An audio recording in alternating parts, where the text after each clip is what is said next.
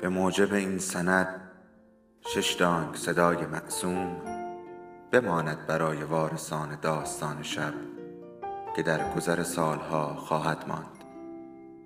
ارادتمند داستان شب.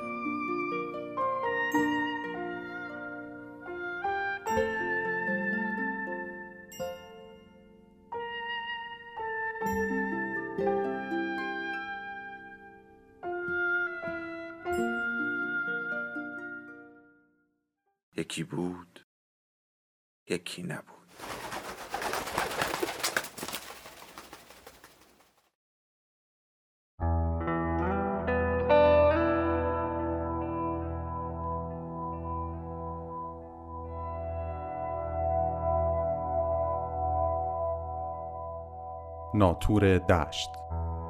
اثر جروم دیوید سالینجر ترجمه محمد نجفی. با صدای حمید رضا دانش.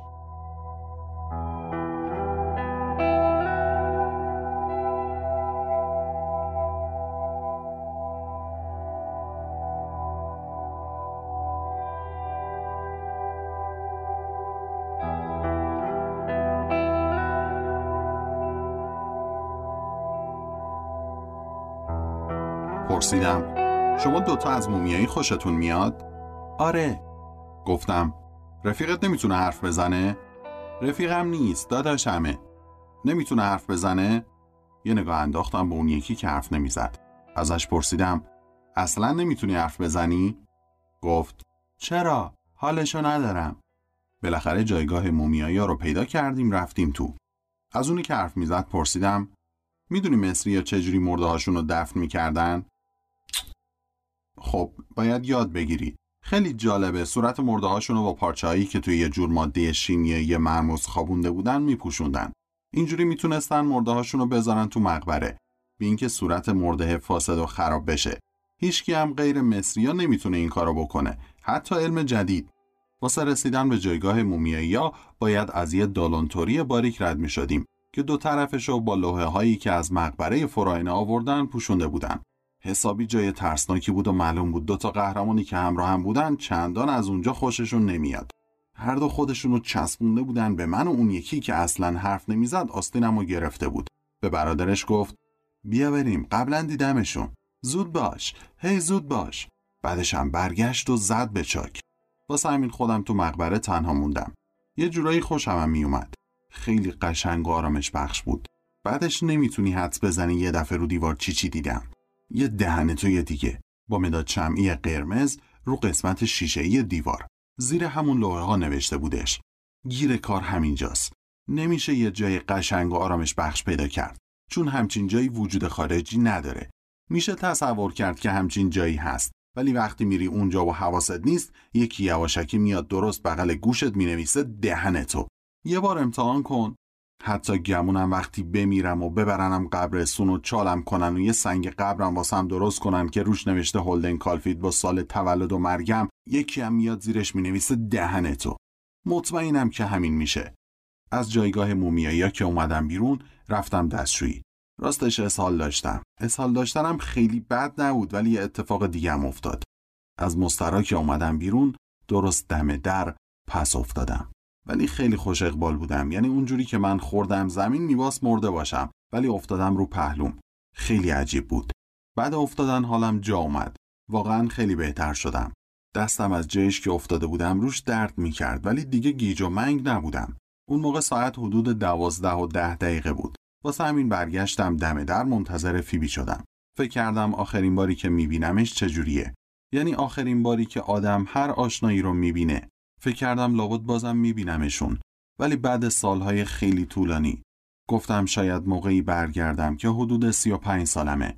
اونم اینجوری که یکی مریضه و می‌خواد قبل مرگش منو ببینه. و اینم تنها دلیلیه که به خاطرش از کلبم زدم بیرون. حتی مجسم کردم اگه برگردم چی میشه. می‌دونستم مادرم حسابی عصبی میشه و گریه می‌کنه و التماس می‌کنه پیششون بمونم و برنگردم کلبم.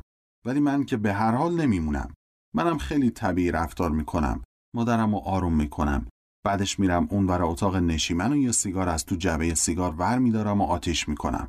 خون سرد خون سرد. ازشون می‌خوام اگه دوست دارن گاهی به هم سر بزنن. ولی هیچ اصرار نمی‌کنم.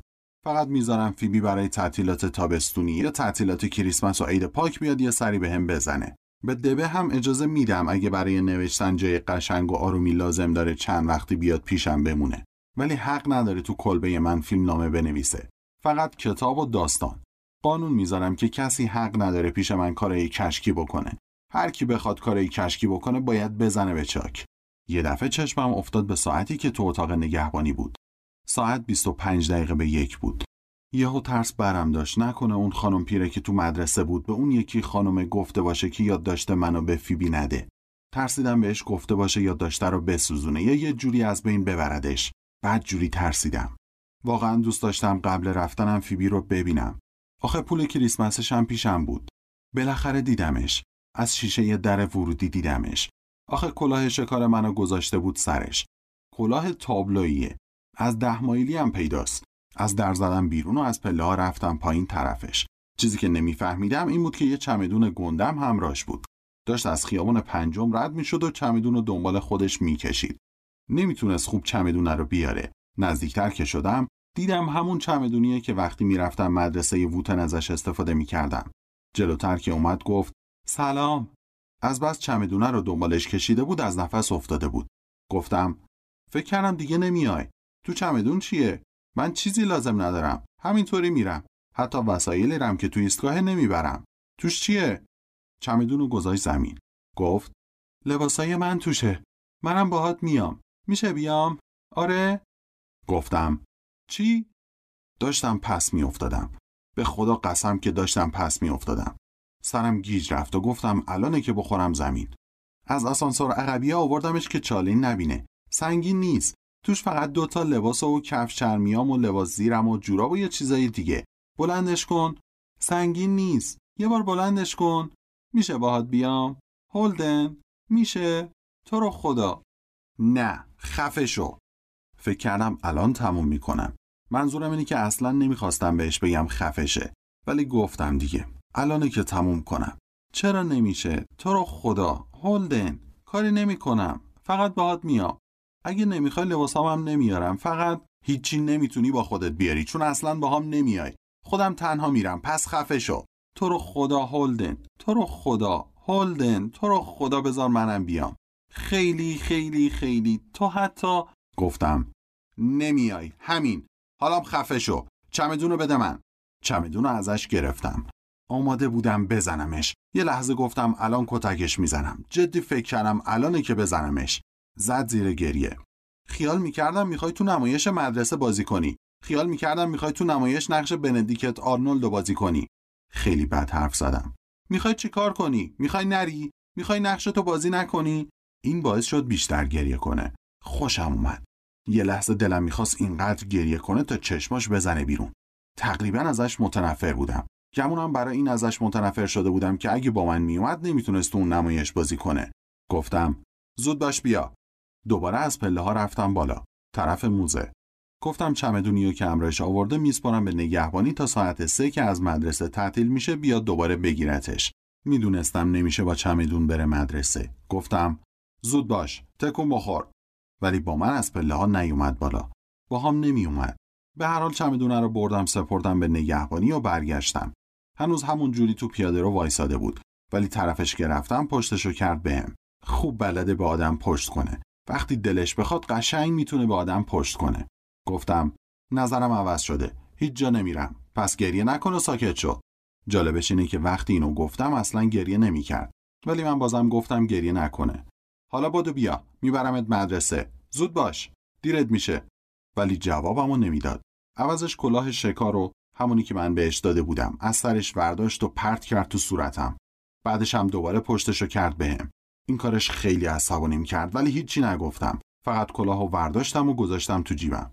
گفتم هی زود باش بیا ببرمت مدرسه. نمی‌خوام برم مدرسه.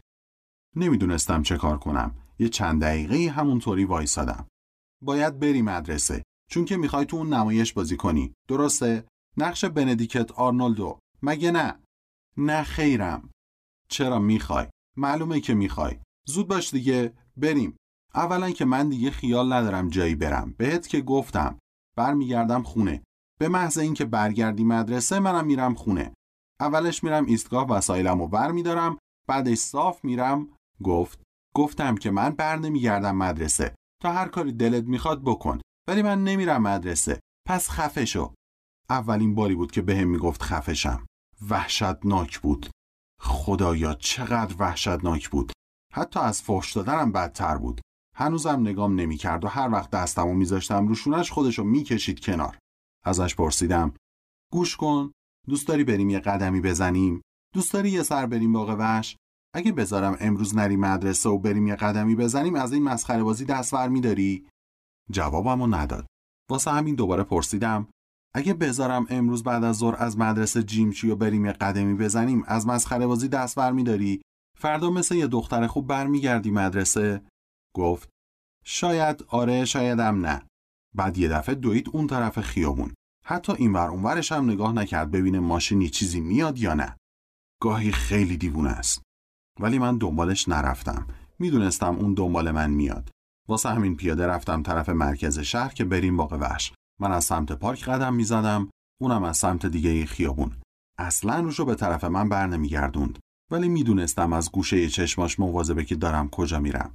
به هر حال تمام راه و پیاده گز کردیم تا برسیم باغ وحش. تنها چیزی که یه خورده منو ترسوند این بود که یه اتوبوس دو طبقه از خیابون رد شد و یه لحظه دیگه ندیدمش. ولی وقتی رسیدیم باغ وحش داد زدم فیبی دارم میرم تو باغ وحش. زود بیا.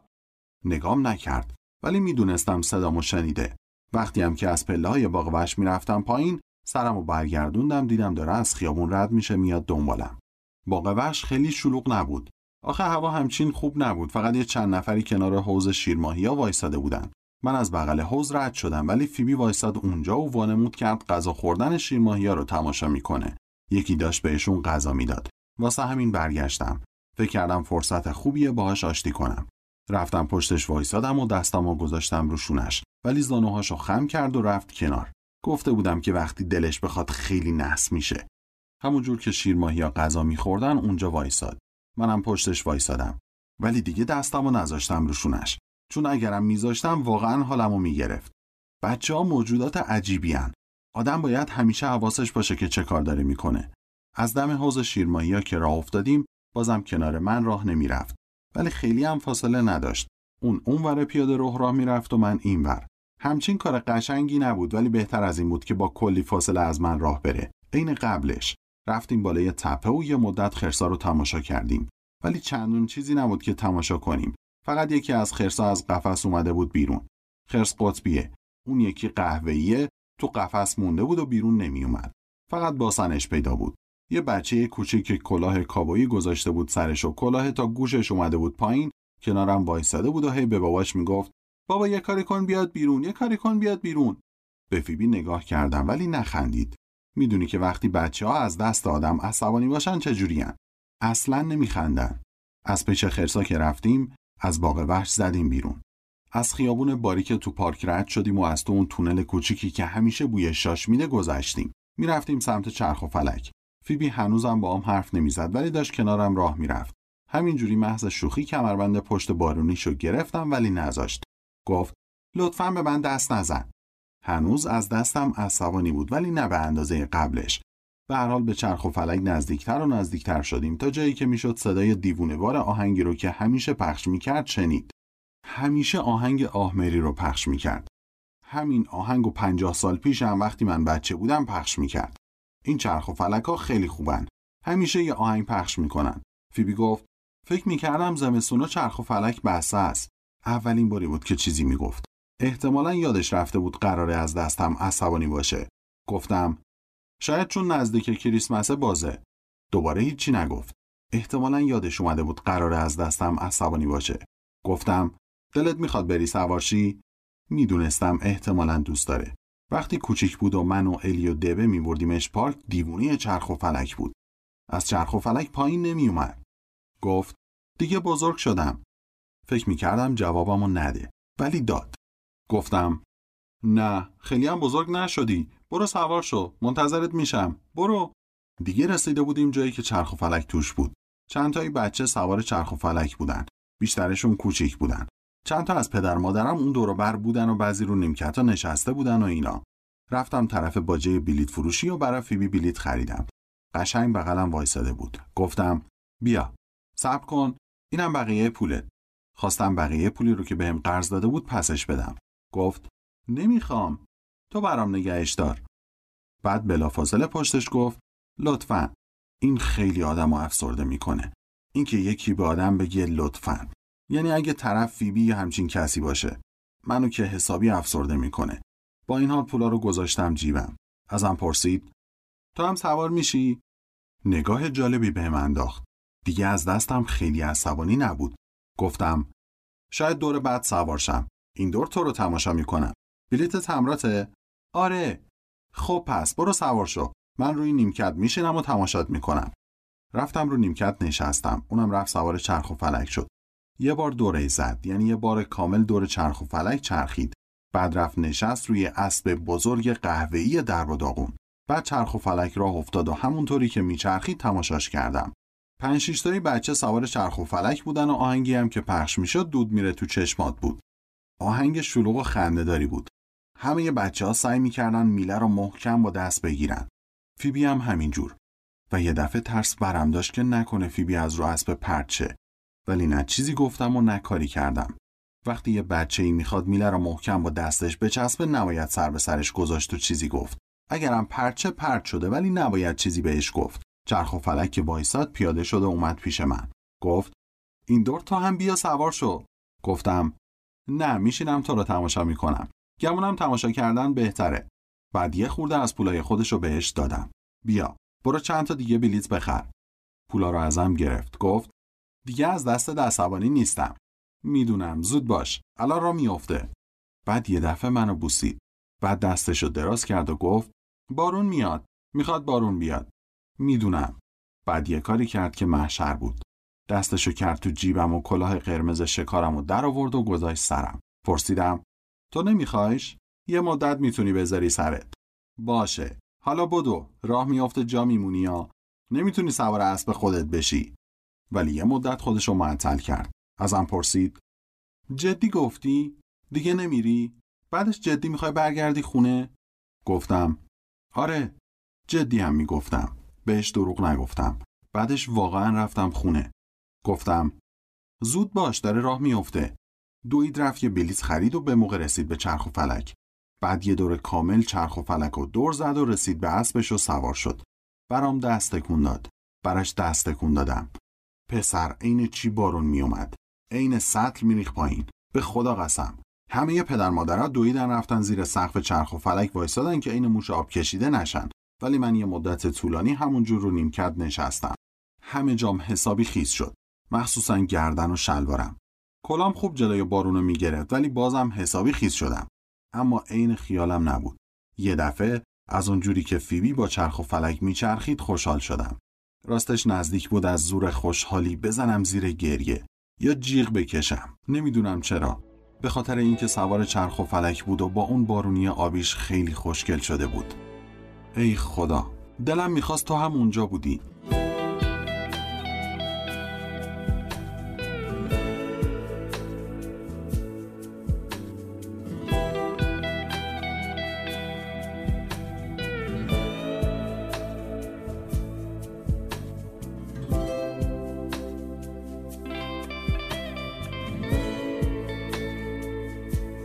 فصل 26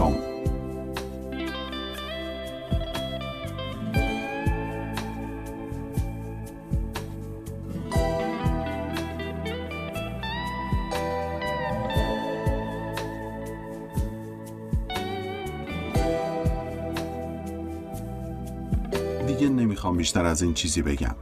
احتمالا اگه دلم می‌خواست می‌تونستم برات بگم بعد اینکه رفتم خونه چه کار کردم و چه سخت مریض شدم و از اینجا که بیام بیرون قرار پاییز سال دیگه برم کدوم مدرسه. ولی حالشو ندارم. جدی حال تعریف کردنشو ندارم. یعنی الان اینجور چیزا به هم نمیچسبه. خیلیا از جمله این یارو روانکاوه که اینجاست هی ازم می‌پرسن وقتی سپتامبر آینده برم مدرسه خوب درس می‌خونم و سخت کار می‌کنم یا نه. به نظرم خیلی سوال احمقانه ایه منظورم اینه که آدم تا وقتی کاری رو انجام نداده از کجا می‌دونه بعدن چه کار می‌خواد بکنه. جوابش اینه. هیچکی نمی‌دونه. فکر کنم سخت کار می‌کنم. ولی از کجا معلوم؟ به خدا قسم که سوال احمقانه ایه دبه به بدی اونای دیگه نیست. ولی اونم ازم هی سوالای جور و جور می‌پرسه. یک شنبه پیش من و اونو این دختر انگلیسیه که قراره تو فیلمی که داره می‌نویسه بازی کنه رفتیم ماشین سواری. دختر خیلی ادا بود. به هر حال یه بار وقتی دختره رفته از شویه اون ور ساختمون دبه ازم پرسید درباره این چیزایی که الان گفتنش تموم شد چی فکر می‌کنم. نمی‌دونستم چی بگم. راستشو بخوای نمی‌دونم دربارش چی فکر می‌کنم. فقط از اینکه همشو واسه خیلی تعریف کردم پشیمونم. تنها چیزی که می‌دونم اینه که دلم برای همه اونایی که ازشون گفتم تنگ شده. مثلا حتی برای استراد لیتر و اکلی. گمونم حتی دلم برای اون موریس کوفتی هم تنگ شده. هیچ وقت به هیچکی چیزی نگو. اگه بگی دلت برا همه تنگ میشه.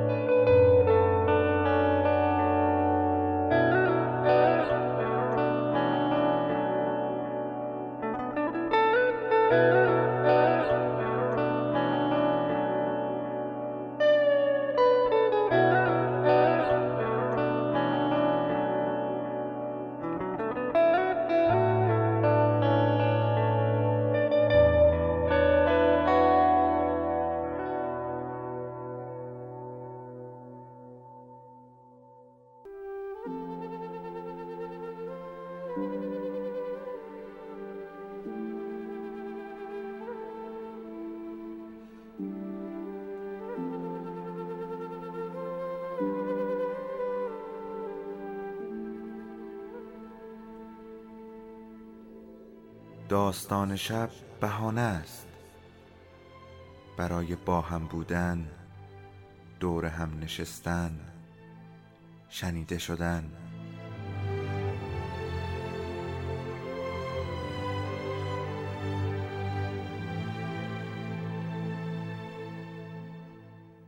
صدای افسانه ها رو میشنویم.